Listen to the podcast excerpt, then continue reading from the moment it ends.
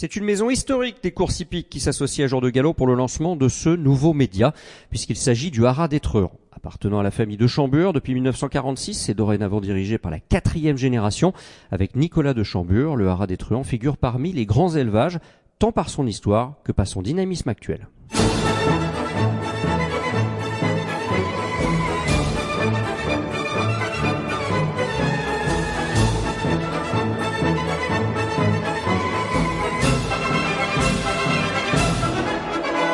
Bonjour à toutes et à tous, ravi de vous retrouver pour JDG, l'émission, nouveau programme que vous pourrez suivre toutes les semaines avec les, journalistes, les spécialistes de Jour de Galop pour euh, revenir sur l'actualité euh, de la semaine, du week-end, euh, parler d'actu, des analyses, des coups de cœur, des coups de gueule parfois, ils sont tous là autour de la table.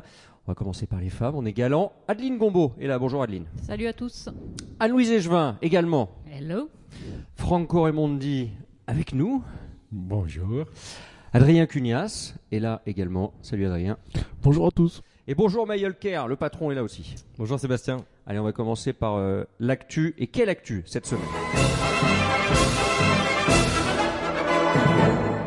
Avec bien évidemment une première émission consacrée en grande partie au Qatar, prix de l'Arc de Triomphe qui se tenait euh, ce, ce, dimanche sur l'hippodrome de Longchamp. On fêtait les 100 ans euh, de la plus belle course euh, au galop euh, en France, on va dire dans le monde, en tout cas ces, dernières années. On va voir si ça change, on en parlera tout à l'heure. La première question, c'est a-t-on assisté à un beau millésime, à une belle course, à une belle édition pour ces 100 ans? Alors, pour tenter d'y répondre, ce qui est jamais facile, je pense que le plus simple, c'est de regarder le palmarès des chevaux qui sont à l'arrivée. le gagnant est classique, il a gagné le, Jockey Club euh, l'année dernière. Saut de Sas, pour ceux qui n'auraient pas suivi. Saut de Sas. Le deuxième, Inswoop, est classique également. Il a gagné le derby allemand cette année. Et le troisième est aussi classique. Il s'agit de Persian King, qui a gagné la poule d'essai.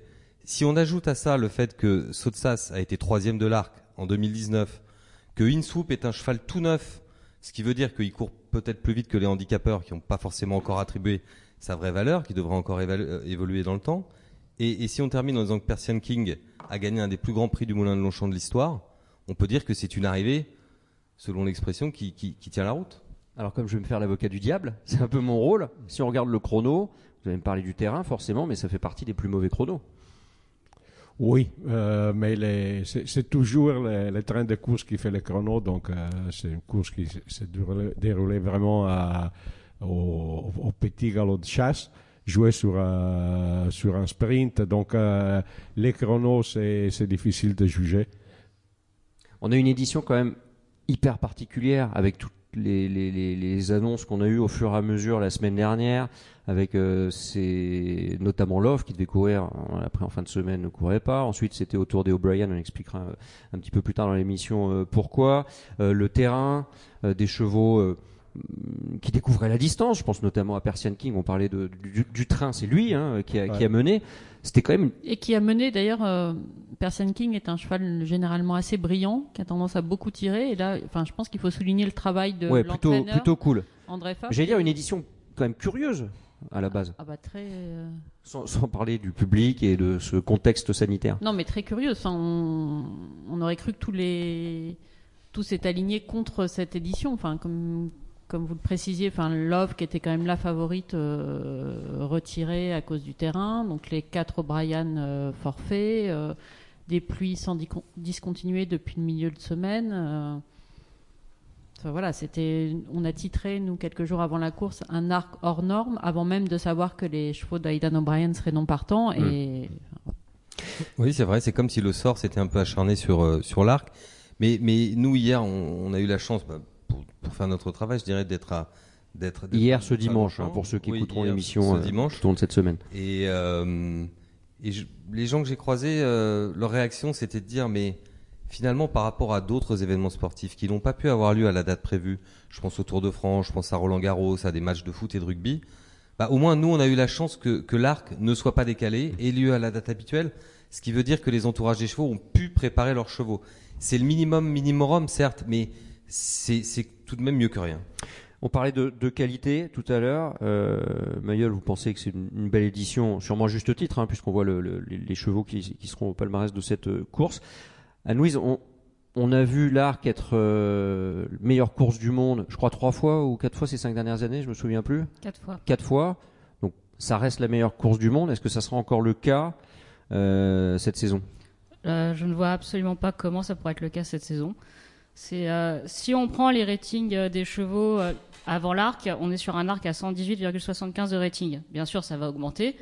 J'ai déjà mal à la tête, moi. Ouais. Voilà, les ratings. Vous calculez les ratings d'une course sur la moyenne des ratings des quatre premiers en rajoutant pour les femelles le, enfin les- le poids pour euh, sexe.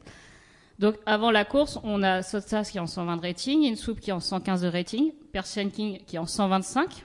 125 sur le mile, mais c'est quand même cette performance de 125 qui va compter pour l'arc. Ouais, bien sûr. Bien chanceux l'arc. Et Gold Trip qui est en 115. Si vous faites la moyenne de ces quatre ratings, vous obtenez un arc à 118,75. Donc bien sûr, les ratings vont être réévalués par les handicapeurs internationaux, mais il y a très peu de chances pour qu'on ait un arc qui euh, passe à allez, plus de 123, ça me paraîtrait étonnant. Parce qu'on a déjà des courses cette année en Angleterre et en Irlande qui ont un meilleur rating Oui. que ce 118-75. Oui, voilà, si, euh, j'ai fait quelques petits euh, calculs, je me suis amusé. Les International Stakes sont en rating moyen de 125. Les Eclipse sont en rating moyen de 124,75. Et les Irish Champion Stakes sont en rating provisoire de 123,75, en sachant que Sotsas est quatrième des Irish Champion Stakes. Ouais, ouais. Donc la performance de l'arc de Sotsas va encore plus réévaluer les Irish Champion Ouais, Stakes. bien sûr. Et on aura beaucoup, beaucoup de mal à les rattraper. Question, question de Béotien, si, euh, parce qu'on l'a pas encore dit, mais Enable qui était favorite termine sixième. Ça change beaucoup de Si elle Ça avait change beaucoup été dans choses. les euh, quatre premiers. Ah bah, ça change beaucoup de choses parce que Enable est en rating de 124 auquel on rajoute 4 points pour, euh, parce que c'est une femelle. Donc là, on montait à un arc euh, oui, qui pouvait espérer toucher les 125. Alors que là, euh, je dirais qu'il y a de très fortes chances que l'arc ne soit même pas sur le podium cette année, même pas dans les trois premiers. chances. Même pas dans le Sachant tiercé. La, Même la Breeders' Cup n'est pas courue. Ouais, La Champions Japan Club n'est pas euh, courue, les Champions Stakes sont pas courus, donc euh, c'est de très très mauvais augure euh, pour l'arc. Mais, mais vous m'avez dit tout à l'heure, Sébastien, que je, je considérais que c'était un grand arc. C'est pas ce que j'ai dit. Non, pas un grand arc. Une Non, bonne édition, une dit. bonne édition euh, de l'arc. Oui, ce que je dis simplement, c'est que quand les chevaux qui ont gagné des classiques au printemps sont à l'arrivée de l'arc, c'est quand même plutôt bon signe, plutôt que des chevaux qui se sont découverts à l'automne Hmm. et qui n'étaient pas compétitifs dans les plus grandes joutes du printemps. C'est simplement ça que je voulais dire. Objectivement, c'est une arrivée qui n'est pas une arrivée fantôme. Alors d'autant plus que c'est si on regarde InSwoop, euh, Gold, Gold Trip qui sont euh, derrière le, euh, le lauréat, bah on a le- le- finalement l'arrivée du Grand Prix de Paris sans Mogul, sans Serpentine qui n'était pas là, les, les- les chevaux d'Aiden O'Brien. En parlant d'édition de l'arc, de bonne édition, de mauvaise édition, Franco, si on devait classer cette, je sais pas, cet arc parmi euh, ces dernières années, les, les, les meilleures, les moins bonnes éditions, si on devait se souvenir, est-ce que Sotsas sera un grand étalon? Ça, c'est c'est une question à laquelle on ne peut Ça, pas c'est euh, autre- ça- répondre. Ça, c'est autre question. Mais en tout cas, on a, on a quand même une arrivée, on va dire 100% française. On a un, un cheval, un lauréat qui avait gagné le Jockey Club sur 2100. Je crois que c'est le premier d'ailleurs depuis que le Jockey Club se tient Ouais, sur tout à 2100, même si c'est Ouais. pas la même année. Euh, qu'est-ce qu'on peut, euh, en parlant d'élevage, qu'est-ce qu'on peut im- imaginer? Enfin, est-ce que les, chevaux qui gagnent l'arc sont, euh, je plutôt, plutôt poser la, question à Adrien d'ailleurs, est-ce que les, chevaux qui gagnent l'arc sont de grands étalons derrière? Alors, ben, moi je crois moyennement au concept des courses qui font des étalons, même si je sais que c'est un concept qui est très à la mode, commercialement parlant notamment. J'ai regardé sur les 30 dernières éditions de, de l'arc gagnées par des mâles, euh, lesquels ont réussi ou pas. Alors après, dans les chevaux qui échouent, il y a des chevaux qui échouent parce qu'ils sont pas les reproducteurs, d'autres- des bons reproducteurs, d'autres parce qu'ils ont pas de chance, parce qu'ils sont infertiles, parce qu'ils ont un accident, parce que ils tombent dans un trou.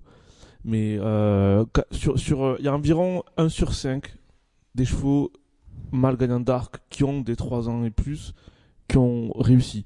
Euh, Je, 20% de réussite, ça peut paraître beaucoup, bah, C'est ce que très dire, peu. c'est pas mal quand même. mais si, cinq. si- si vous prenez la, la course de référence, celle qu'on considère comme la vraie course qui fait les étalons, c'est les Guinées. Les Guinées, c'est 33% à peu près. Euh, alors, euh, ça fait que est-ce que l'arc est, une, une- une course catastrophique pour faire des étalons? Euh, J'en suis pas persuadé. Mais est-ce que ça fait, est-ce que c'est une vraie course pour faire des étalons? J'en suis pas persuadé non plus. Après, Surtout- c'est pas un classique non plus. Donc, Exactement.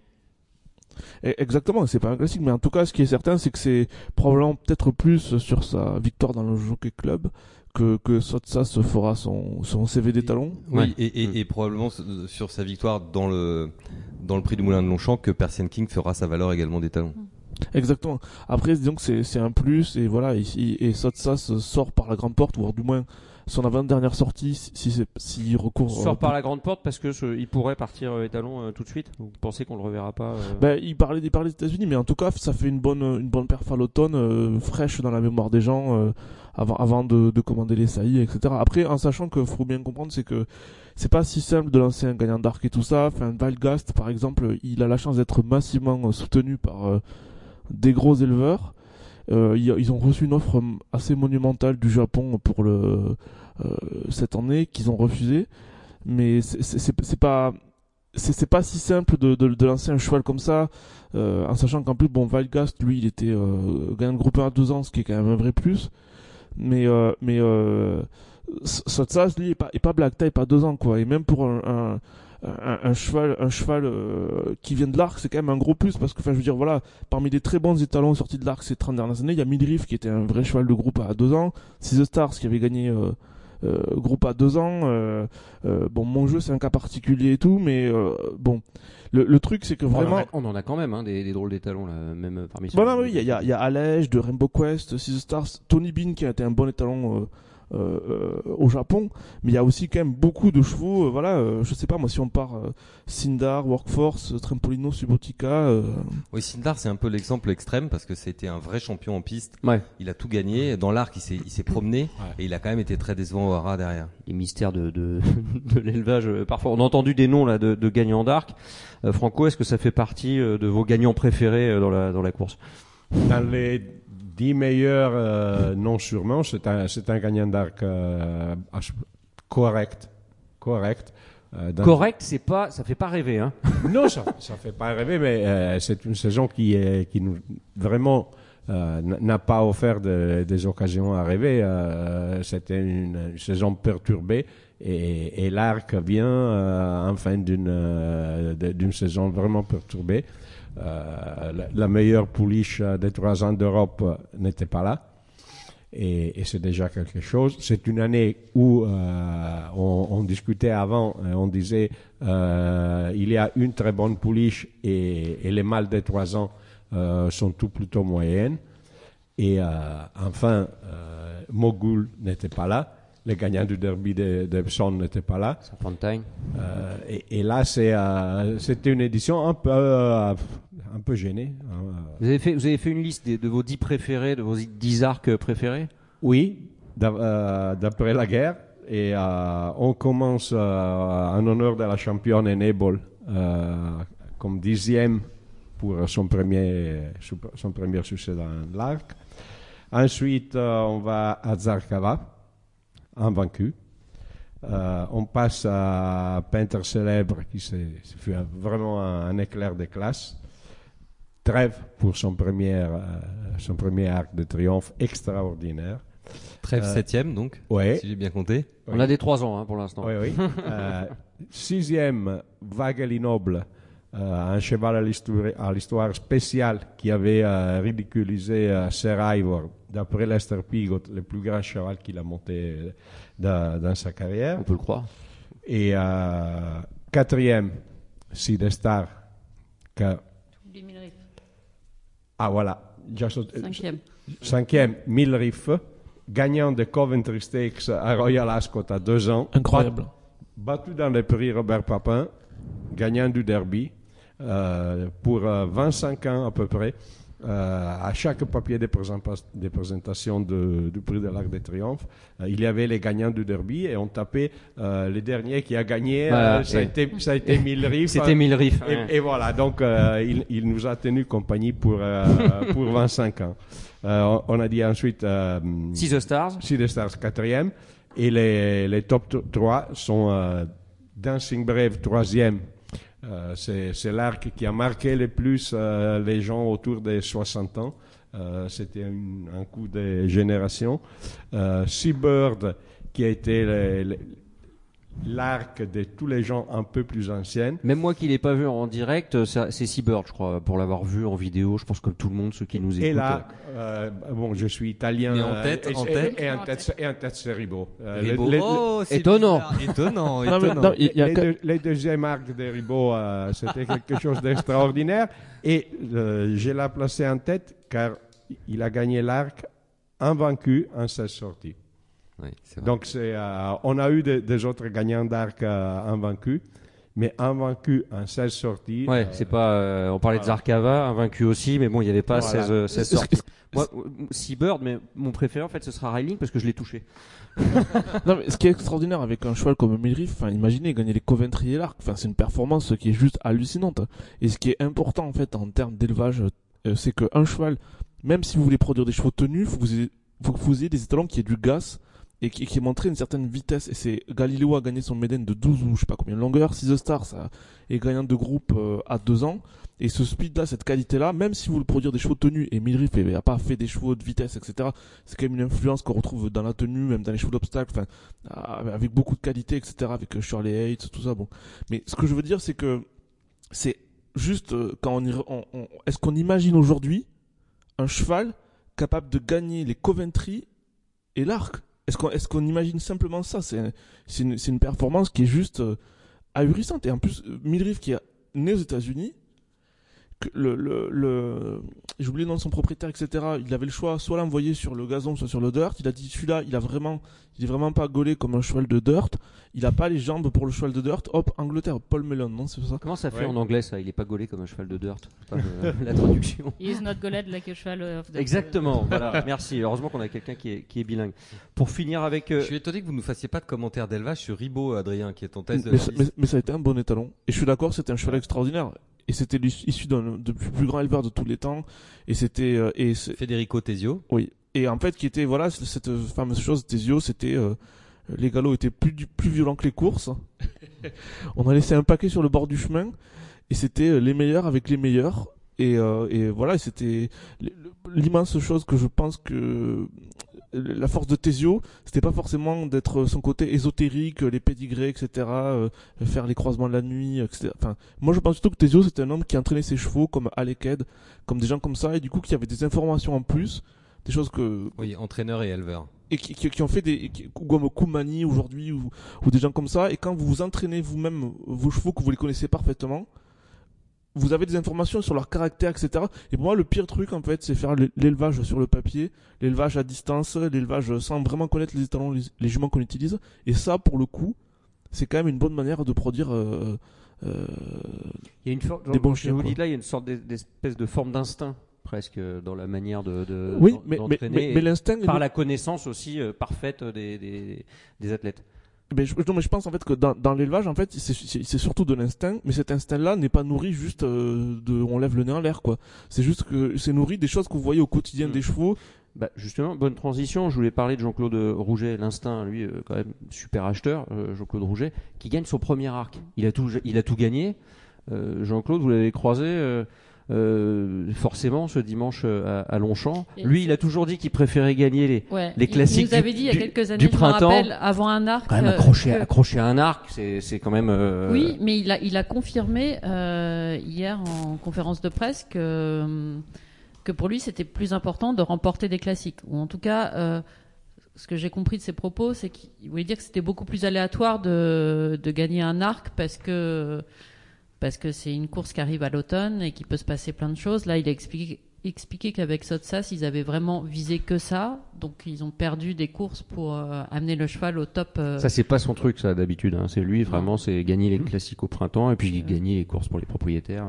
J'allais dire le classicisme. Enfin voilà, euh, Jean-Claude Rouget, comme euh, d'autres entraîneurs, euh, c'est le classicisme, mais il vise, euh, il vise que ça. Après, je pense qu'il est très content d'avoir gagné son premier arc. Moi, mais- moi Jean-Claude, il m'a fait beaucoup rire, mais beaucoup, beaucoup rire hier pendant la conférence de presse, qui était pas très rigolote en tant que telle, hein, puisqu'il faut savoir, je, je l'explique aux, aux gens qui nous écoutent, D'habitude, on se prend la gueule à la conférence de presse. Non, mais normalement il y a un peu d'ambiance. Et, et là, c'était en virtuel, donc il y avait un seul journaliste qui pouvait poser des questions, qui était face à l'entraîneur, au propriétaire ou au jockey, et tous les journalistes qui étaient dans la salle de presse n'avaient pas le droit de s'approcher à moins de 10 mètres de la personne interviewée, et c'était retransmis en vidéo, conférence par Zoom. Compliqué, c'était mais on peut quand même dire que c'est- c'est- c'est- ça a C'était été normal du point de vue de la Non, distanciation et puis sociale c'était, et euh, c'était pas critiquable, c'était mm. bien organisé, ça a Exactement. bien fonctionné. Mm. Je crois que ça a donné satisfaction. Mais là où là où Jean-Claude m'a fait beaucoup beaucoup rire, il a dit pour pour gagner cette course, il faut être prêt à en perdre d'autres. Hmm. Bah, dans un, c'est une manière, je dirais, classique, utiliser un vocabulaire classique Hmm. Pour reprendre une expression qu'on connaît tous à un moindre niveau de compétition qui s'appelle faire le tour. Donc en fait, maintenant, la bonne nouvelle nous vient de Jean-Claude Rouget. Pour gagner l'arc, il faut faire le tour. Voilà. Merci Jean-Claude. Donc Bayol est un peu provocateur, je pense que c'est pas exactement ce qu'il voulait dire. C'est-à-dire Non, qu'il a- il a- oui, Il n'a oui. pas présenté son cheval au top, euh, il lui a laissé euh, une petite marge euh, de progression. Voilà, Il le était- cheval était un peu il rond, était le un cheval peu était gros, voilà. voilà, il- c'est- Euh, Je sais pas pourquoi je vois pas Peter Brandt euh, se frotter la main après la quatrième place en Irlande en disant le prochain c'est pour nous. Bah tiens, vous parlez de Peter Brandt, le propriétaire, donc américain. Est-ce qu'on a une chance Je suis pas, je sais pas si Jean-Claude Rouget a envie de, de a très envie d'aller aux États-Unis. Est-ce qu'on a une chance de voir Sotsas dans la Breeders? Lui, il a pas très envie, mais euh, le le propriétaire a très propriétaire. envie, je Ah bah, forcément. Il va voir son cheval. Si son propriétaire le souhaite, je pense qu'il le, il le préparera et il le gardera euh, sous pression. Insoup deuxième, quelle fin de course, incroyable. Je pense qu'on doit être content et déçu euh, un peu dans le dans le dans l'entourage. Quelle année aussi de Ronan Thomas en ce moment qui euh, euh, qui marche très fort. Dans l'entourage, oui, chez Francis Graffard, forcément, il y a une, une assez grande satisfaction. D'ailleurs, euh, j'étais pas très loin de lui quand euh, le cheval a, a passé le poteau et il a fait des bonds de joie, donc je pense qu'il était content. Mais quelques minutes après, il a aussi pris conscience qu'il a failli gagner l'arc et Ouais. je pense que ça a un peu atténué sa joie immédiate de, de voir son cheval bien courir. Non mais juste pour en revenir sur Insoup, vous imaginez quand même que Schlenderan, ils ont eu leur premier partant dans l'arc en 1928, ils en ont couru euh, moult éditions, et il faut qu'ils attendent 2020 pour avoir un deuxième. Non mais la difficulté, siècle, la quasiment di- 2020 est la première année où ils mettent des chevaux chez Francis Henri Graffard. Et... exactement, exactement. C'est- Non, mais pour montrer la, la Ça, ça fait dureté. partie de euh, la première génération, oui, des, des chevaux de Schlenderan qu'il a, qu'il a reçus. Et, et tout à l'heure, parce que vous parliez, euh, Sébastien, de, de Love et vous regrettiez que Love ne soit pas au départ et, Comme et Franco en a ouais, parlé ouais, aussi. ouais. Je, je voudrais quand même dire une, une petite chose au sujet de Love. Bien sûr que c'est une championne et personne n'en doute. Mais d'abord, elle a besoin d'avoir un terrain suffisamment bon. Or, dans l'arc, si vous reprenez toutes les éditions, les arcs en bon terrain, c'est l'exception. Donc, quand on programme un ai pas cheval, connu beaucoup hein, des on- arcs en montée. en, en vrai bon terrain, c'est rare. Alors, souvent, c'est souple. Voilà, souple. Et, et ça peut être, euh, voilà, bon à souple, souple. Bon, donc ça, c'est la première chose. Quand même, il fallait pas s'attendre à ce que le terrain, ça soit de la route euh, pour l'offre dans l'arc. Et la deuxième chose, c'est que quand on Vous regarde. êtes en train de dire qu'un champion, ça va dans tous les terrains C'est c'est un peu ce que vous êtes non, en train non, de c'est pas ce que je suis en sous-entendre. train de dire. Ce que je veux dire, c'est que c'est que Love, la- sa chance statistique de courir là, quand on sait les terrains qu'on a en, Ouais. en début octobre à Bah, Il y Paris, a 50-50. quoi. c'était vraiment Ouais. du 50-50. Donc Ouais. une fois de plus, c'est les bookmakers qui ont gagné parce qu'ils ont vendu Love pendant des mois Hmm. les- et, et- et- et ils n'ont pas eu à la payer puisqu'elle n'a pas couru. Et la deuxième chose que je voulais dire, c'est que Eden O'Brien, qui est un génie et personne ne dira le contraire, il est quasiment euh, au même nombre de groupes 1 qu'André Fabre alors que alors qu'il est beaucoup plus jeune que lui. Donc c'est vraiment quelqu'un qui va marquer l'histoire des courses. Hmm. Il n'a que 4% de réussite à la gagne dans l'arc. Mais Donc- ça rejoint un peu le fait de ce, Donc, ce voilà. que disait Jean-Claude que Rouget. Love aurait dans- gagné Exactement. Les exactement. classiques sont plus, enfin, Oui, sont plus importants sont pour plus lui. importants. Et, et d'ailleurs, Il Jean-Claude fabrique des Rouget, étalons et des. Jean-Claude Rouget sera pour la troisième fois tête de liste des, des, des entraîneurs français. Mais ce que je veux dire, c'est que Anne- quand un entraîneur a 4% de réussite dans une course, Oui. on peut pas dire que quand il va courir, même une championne, c'est un coup sûr. Bah, il axe pas non plus euh, tout sur l'arc, comme vient de le dire euh, Adeline. En fait- Anne-Louise faisait des grands Bah signes oui, depuis tout à en l'heure. fait, on parle depuis tout à l'heure, il manque Love, il manque euh, Léo Bryan, je suis d'accord, ils ont beaucoup manqué. Mais Gayat, Gayat, a un rating de 130. Vous imaginez, le meilleur cheval d'Europe n'a pas couru l'arc. Et ça, à partir du moment où ils ont fait le choix des Irish Champion Stakes, c'était quasiment acté que Gayat ne courait pas l'arc. Il pouvait pas courir aussi rapproché à trois semaines. Donc euh, c'était quand même une absence, euh, on a un peu oublié, on l'a un peu laissé de côté, Gayat, mais c'est quand même une absence euh, de marque dans Mais on verra dans les Champions Stakes d'ici. Non, il va courir la Breeders' euh, Cup Turf. Il va pas à Scott du tout. Normalement, il va aller sur la Breeders' Cup Ouais. Turf. Mais c'est quand même un, un gros manque. Obligé de parler de Nable, forcément. Enfin, je sais pas si vous voulez évoquer les autres chevaux qui étaient à l'arrivée, mais Nable qui était la, la favorite, qui termine sixième de, la course. Euh, juste pour ceux qui, dormaient ce dimanche ou qui étaient allés manger un, gigot chez mamie, euh, qui n'ont pas suivi la, course, euh, il y a eu une enquête. Hein. Il y a eu un peu de, remous dans la, dans la phase finale. Enable sixième, juste devant Stradivarius d'ailleurs. Les deux, les deux terminent 6 et 7 Enable bah, avant de laisser par- parler Franco qui, connaît mieux le sujet, moi je dirais que l'année dernière, elle a été battue parce qu'elle elle en a trop fait dans le parcours. Et cette année, elle est battue aussi parce qu'elle en a pas fait assez dans le parcours. Je pense qu'elle aurait Bah, été. Parce qu'elle avait pas de gaz, je pense. euh, Je, gaz, veux rebondir sur ce que dit Mayol. Il y a, en attendant l'excellent article à venir demain de Bruno Barbaro sur l'analyse des temps, les- le Racing Post a fait un truc forcément moins bien que Bruno, mais en attendant, on, on va faire avec. En fait, où, où la- où vraiment, ce qui prouve que la vraie accélération, le cheval qui a vraiment accéléré le plus et qui a atteint la vitesse maximale, c'est vraiment Sotsas. Et que euh, Enable et Stradivarius, ils sont quand même euh, nettement en dessous euh, de ce qu'on produit Inchwoop et Sotsas en termes d'accélération et de vitesse maximale. In swoop, faut In traduire le, le Adrien Cugnas. Parce qu'Adrien, Adrien, il parle anglais avec l'accent allemand maintenant. Artung. Donc Enable. et euh, une pointe, et une pointe d'accent du Tarn. J'ai vu une photo, euh, Franco, euh, ce, ce, ce début de semaine, ce lundi, euh, de Francky Dettori qui fait un, un câlin à la jument euh, au rond de présentation après la course. Euh, hyper, euh, je sais pas, je trouvais ça très émouvant. Oui, euh, il ne voulait pas se séparer de la, de la jument après la course. Euh, disons, la, les lads voulaient la ramener aux écuries et lui, il ne laissait pas partir la, la jument. C'est, euh, c'est- tout s'est mal passé. Il a senti que c'était la dernière fois qu'il serait sur, sur elle, sur son voilà, dos, ou alors. voilà, euh, voilà, voilà. Et, euh, C'est le prince qui décidera apparemment, Abdullah, je sais pas si Oui, depuis, mais depuis on a des. Le, le- le prince, il, il va décider sûrement de la, de la retirer. Il, il- il- elle n'a pas autre course à courir. Ça, c'est c'est bien logique. Euh, et là, sur sa course euh, hier, euh, il y a eu deux- choses qui ont pesé vraiment lourdes. Les terrains et le, manque de train. Troisième chose, c'est la manque de gaz de la, de la, avait les plans, c'était à un moment, une fois partis les, les chevaux de Coulmore, d'aller devant. Euh, il n'a pas réussi à aller devant, euh, car elle n'avait pas assez. Elle n'avait pas le gaz suffisant. Voilà. pour- Et ensuite, elle a eu un, un parcours propre et elle n'a pas accéléré. Euh, c'est, ça peut arriver.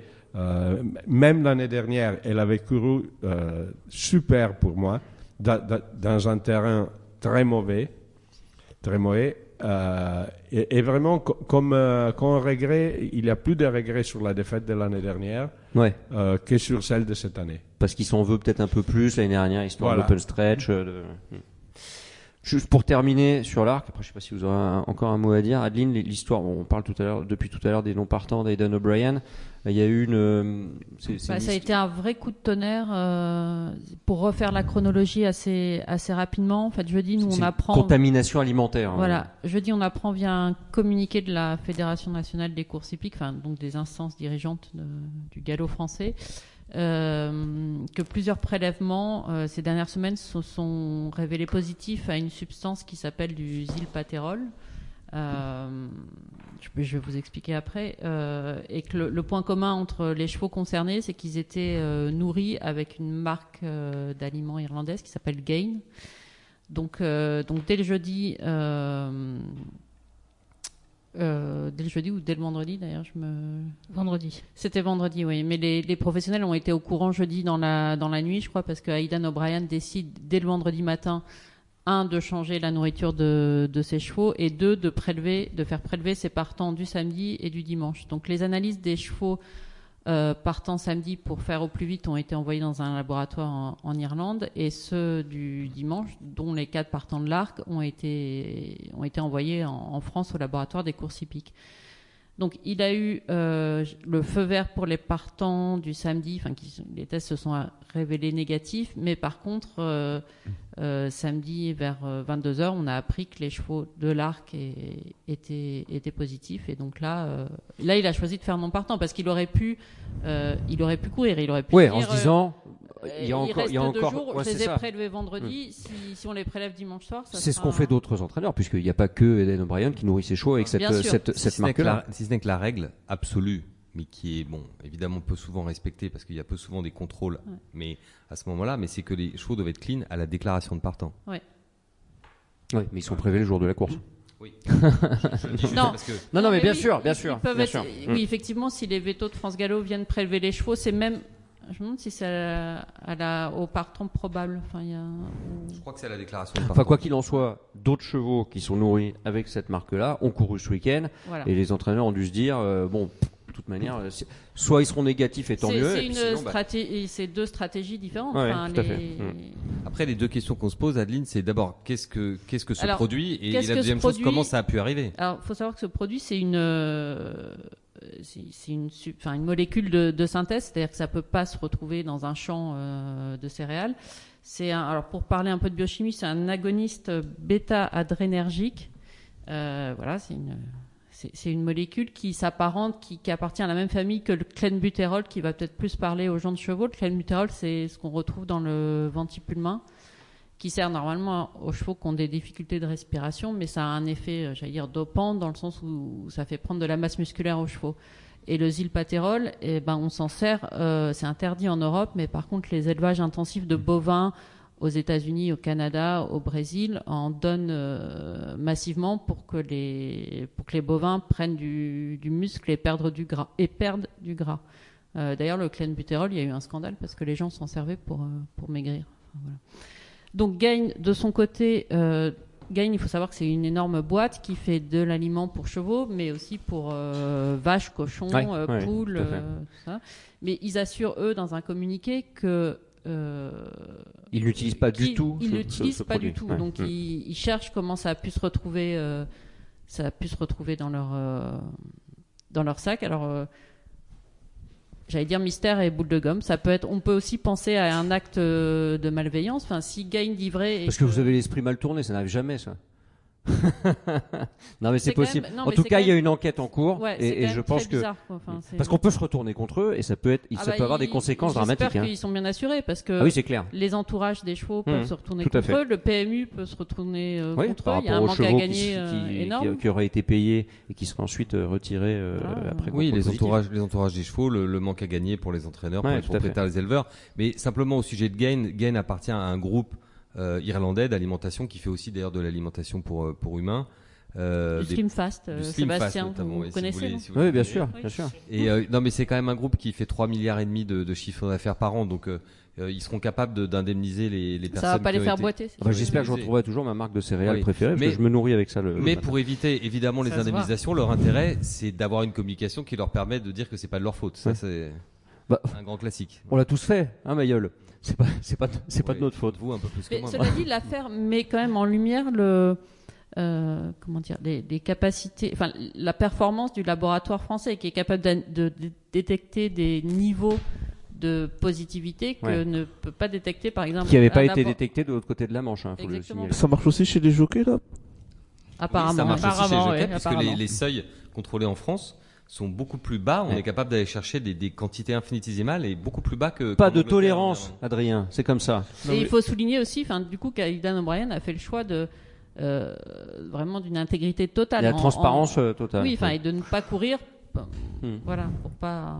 Alors, ce, ce qui, est- ce qui est superbe en fait, c'est que si vous, si vous perdez du temps, comme je l'ai fait, donc ne le faites pas, à traîner sur les réseaux sociaux, beaucoup de gens sont en train de dire Oh non, ils dopent les chevaux, c'est un truc incroyable. Ah mais c'est vrai. un truc vraiment. qui est vertueux, Non, mais ça se transforme en, en genre euh, oulala. Ce qui est horrible, c'est qu'on on vit ça à chaque fois qu'il y a une affaire de dopage. Pour euh, dire le, le mot, on en parle. On parle des courses dans les médias euh, généralistes, ce qui n'arrive sinon euh, malheureusement euh, jamais. Voilà. Par contre, dès que c'est un peu, euh, voilà, dès qu'on commence à sortir les, les Satan de la boîte, voilà, c'est comme ça. On, je- on pourrait en parler des heures hein, de l'arc, bien évidemment, mais à un moment il faut cesser. Si vous avez un petit mot à dire, à ajouter quelque chose, non, rien, ça tombe bien. On passe au dossier. Le Haras des est ravi de s'associer à Jour de Galop pour le lancement de ce nouveau podcast. Éleveur notamment de la grande Urban Sea, du champion européen Almanzor ou de l'incroyable Uni, qui s'est offert son quatrième groupe 1 à Kidland ce week-end, le des Truands est aujourd'hui sur le devant de la scène à travers son parc des talons de haut niveau. Champion européen en 2016 et fils de Wotton Bassett, Almanzor y fait naturellement la monte et sera prochainement rejoint par l'impressionnant Persian King qui vient de réaliser l'exploit de se placer troisième du prix de l'Arc de Triomphe alors qu'il découvrait la distance. Le triple lauréat de groupe 1 et fils de Kingman sera accompagné dans sa nouvelle carrière des talons par l'un des meilleurs sprinteurs européens, double lauréat de groupe 1 et fils de Kodiak, Eloy Omzen. Et on a évoqué euh, l'arrivée de cet arc de triomphe 100% euh, française. On va euh, évoquer la compétitivité des, chevaux français. On a lu dans Jour de Galop une tribune de Jean-Claude Rouget, soutenue par Gilles Barbarin. Euh, il y aura une réponse des entraîneurs propriétaires euh, à lire en ce début de semaine dans, dans JDG. Oui, effectivement, le, le, le débat, le débat a été lancé euh, curieusement par euh, France Gallo. Quand un débat se lance dans la, Bah, c'est la le- société organisatrice, non? Oui, mais en général, elle réagit plus au débat qu'elle ne les, qu'elle ne les suscite. Mais, mais là, je dois dire que les résultats des, des chevaux français, euh, notamment chez les deux ans, étaient tellement compliqués que, euh, que la société mère a décidé de prendre le problème à bras le corps et de faire quelques, quelques réglages. On, on a eu certaines fuites sur le, le, le plan qui est, qui est prévu. On sait par exemple qu'il y a le projet de construire une piste en copeaux euh, à Chantilly pour permettre aux deux ans de travailler un peu plus, un peu plus fort. On sait aussi qu'il va y avoir probablement de la reprogrammation ou de l'ajout de certaines courses dans les catégories de deux ans pour leur permettre de, de plus souvent courir. Ce qui est nouveau euh, en cette semaine de l'arc, c'est que euh, effectivement, quand on a contacté Jean-Claude Rouget euh, pour parler de ses chevaux pour l'arc, lui, il avait envie de nous parler d'un tout autre sujet qui était justement la compétitivité. Il avait fait une étude qui est très intéressante où il comparait les meilleurs entraîneurs français et les meilleurs entraîneurs anglais et son résultat était sans appel. Euh, si on faisait une course entre les 400 meilleurs chevaux anglais et les 400 meilleurs chevaux français, l'écart à l'arrivée serait de deux longueurs, donc on est deux longueurs derrière l'Angleterre. Gilles Barbarin, notre confrère qui est également euh, propriétaire et, et éleveur, a, a voulu soutenir Jean-Claude Rouget, ce qui est assez surprenant de sa part d'ailleurs, parce que c'est pas forcément quelqu'un qui est sur le même profil, euh, classique, euh, élitiste, euh, mais, mais il est, il est d'accord dans l'esprit sportif en disant oui, il faut, il faut, il faut se regarder dans la glace. Euh, en ce moment, la France n'est pas au top de sa forme et il faut vraiment qu'on fasse quelque chose. Et ce soir, Et qu'on se pose les bonnes questions. voilà, et ce soir, comme vous le disiez, lundi soir, dans Jour de Galop, euh, Cédric Boutin va, va lui-même réagir et il nous a envoyé une, une tribune dans laquelle lui considère que euh, qu'il n'y a pas de il a pas de distorsion entre les bons et les mauvais chevaux, qu'on ne surpaye pas, on ne surrécompense pas les, les mauvais chevaux. Donc euh, euh, ce qui était un peu la théorie de, de Jean-Claude Rouget et de Gilles Barbarin. Donc euh, il leur apporte la contradiction. C'est un débat qui est intéressant, mais qui ne doit pas nous faire oublier l'essentiel, qui est celle de la compétitivité des chevaux français. On a une surperformance clairement pendant ce week-end de l'arc de l'entraînement français qui est liée à l'absence d'un certain nombre de concurrents anglais ou irlandais, certains qui ne sont pas venus à cause du terrain, d'autres qui ne sont pas venus à cause de la quarantaine, d'autres qui ne sont pas venus à cause de l'affaire Gain dont, dont parlait Adeline à l'instant. On a récupéré l'abbaye de Longchamp? Oui, mais on a couru. Enfin, Batache, hein. n'est pas venu. C'est pour ça que je dis ça. Si Batache était venu et qu'il avait eu son terrain, c'est Ouais. sûr que je pense qu'il n'y aurait pas eu de match avec Woodit. Donc euh, cette compétitivité, voilà, pour moi, c'est pas pour finir de répondre à votre question, c'est pas parce qu'on a gagné beaucoup de courses et qu'on a eu des très bons résultats du week-end de l'arc qu'on a réglé notre problème de compétitivité. Loin Et les solutions alors, parce que euh, on a commencé à l'évoquer, vous l'avez dit euh, à, à France Gallo, est-ce qu'on a euh, commencé à avoir un début de, de solution ou des idées? Est-ce qu'il y a une, Moi, est-ce que ça, co- est-ce que ça commence à Moi, pas, mon, mon opinion personnelle, mais peut-être autour de la table, il y, y aura d'autres avis, c'est que le, le problème de la compétitivité, c'est un problème à la fois de quantité et de qualité. Mais il faut vraiment les deux. Il faut vraiment de la quantité et de la qualité. Or, en France, on manque de quantité et on manque également de qualité. Hmm. Et là, vous allez me dire, oui, mais comment on fait pour avoir de la qualité et de la quantité? Eh ben, tout part des propriétaires du haut de la pyramide. Tout part des personnes riches qui décident d'investir pour gagner les meilleures courses. Et ça, c'est, ce sont ces gens-là qui, qui, comment dire, qui tirent la locomotive. C'est eux qui donnent envie aux éleveurs d'investir des vraies sommes d'argent pour élever des chevaux de top niveau. C'est euh, pour moi la réponse à la compétitivité. Elle est là parce que en fait, quand on compare, et je finirai avec ça, quand on compare la France, l'Angleterre et l'Irlande, il y a un vieux vieux proverbe que tout le monde connaît dans les courses qui dit qu'il faut élever les chevaux en Irlande, il faut les faire entraîner en Angleterre et il faut courir en France. Pourquoi? Parce que la voie de la compétitivité anglaise, euh, la voie que, que les Anglais ont choisie, c'est celle d'avoir des milliardaires du monde entier qui viennent investir chez eux. Les Irlandais, ils ont choisi le dumping fiscal, c'est ce qui leur a permis d'avoir l'élevage qu'ils ont. Et nous, notre voie à nous, c'est le PMU et les allocations. Hmm. Donc je pense que autour de ça, quand je vous parle de ces trois choses, si on veut intéresser des milliardaires et leur donner envie d'investir en France, c'est pas parce que les allocations sont un peu plus élevées qu'en Angleterre et en Irlande, ça se joue sur d'autres choses. Hmm. Donc il faut qu'on règle ce problème d'attirer des personnes très riches. Je vais lancer Adrien Cugnas sur le sujet, mais je vais prendre un chrono tout de suite. Vous avez, vous avez 30 secondes chacun pour, euh, pour en parler. Parce que si je lance Adrien sans lui, sans lui donner de chrono, Non mais en fait voilà, je pense qu'il y a euh, assez euh, assez euh, comment dire ça? Stop, les C'est 30 terminé. 30 secondes sont terminées. Merci Adrien. Non, non, mais, Les da- 30 non, mais, non, mais par, par, par fainéantise, en fait, beaucoup de gens dans, parmi, dans la presse hippique ont toujours aimé accuser le programme parce que c'était la facilité et que On l'entend très souvent. le journalisme hippique est pas euh, le, le, le, le- le plus dur travailleur de notre, notre profession. Va Donc, encore se faire des amis. Bah, tant mieux. Et donc, euh, non, mais le truc, c'est que par exemple, je vais reprendre un argument qu'on a publié plusieurs fois et que j'avais calculé un peu sur le coin d'une table après le Jockey Club. Si vous prenez, il y avait 16 partants à Epsom, 16 partants à Chantilly. Vous enlevez le plus cher. Mogul à 2,4 millions à, à Epsom. Océan Atlantique à un peu plus de 2 millions, je sais plus, à, à Chantilly. Il reste 9 chevaux de chaque côté. De mémoire, la moyenne de ces 9 chevaux en France est de 60 000 euros. La moyenne des 9 chevaux restants à Epsom était de 360 000 euros. En Angleterre, il y a 3 fois plus de chevaux. euh, si vous mettez Angleterre plus Irlande, ça fait 3 fois plus de chevaux que le niveau Black Type.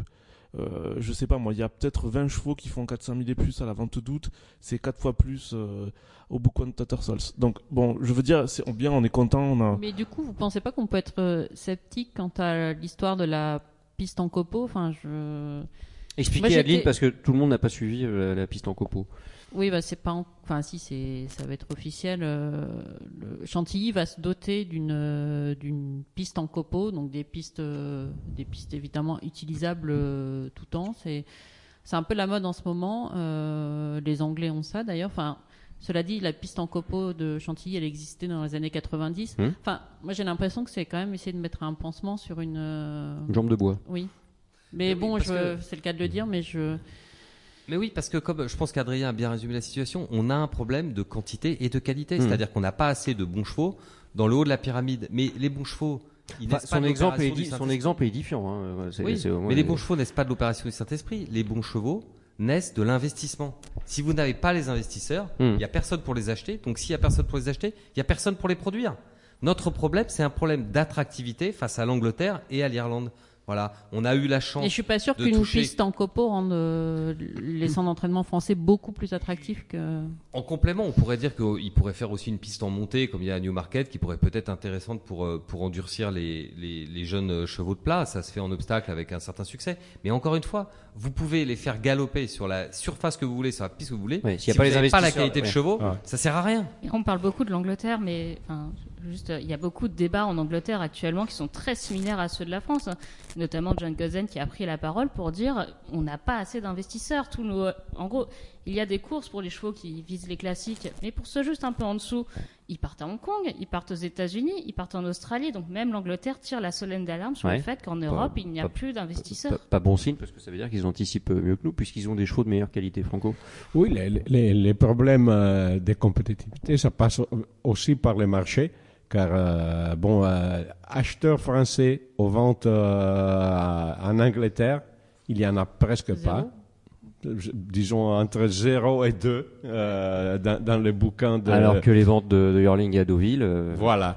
Et, et- et ça, c'est- c'est une manque euh, important, euh, car on, on on fait que avec les chevaux français. Ça, ça- ça, c'est c'est très peu. Et, et de plus, il y a beaucoup de bons chevaux, euh, disons cat- euh, catégorie groupe, euh, qui sont vendus à l'étranger euh, pour courir. Donc euh, là, on, on voit dimanche euh, Uni a gagné euh, un groupe 1 de, de pouliches, mais la- l'année dernière, elle avait gagné la, la Breeders' Cup Mile. Euh, Sister Charlie, euh, même chose. Euh, D'autres chevaux sont exportés à Hong Kong euh, où euh, c'est pas forcément dit qu'un cheval, un bon cheval venant de- d'Europe s'adapte aux courses d'Hong Kong. Donc la France maintenant exporte des chevaux et n'importe pas des chevaux. Ça c'est euh, assez clair. Il y a un truc assez saisissant sur ça. Si vous prenez une génération de 3 ans, vous prenez les 200 premiers d'il y a 2 ans, vous refaites un pointage 2 ans après. Il y a un tiers de ces deux- de ce top 200 en France qui était entraîné à l'étranger, donc en Angleterre, etc., etc. Un tiers qui restait en France, dont une partie qui est au Vertemer, à l'Agacan, qui ne vendent pas de chevaux, et d'autres qui passaient pas la visite et qui ne pouvaient pas être exportés. Et il y a un tiers qui n'est plus là.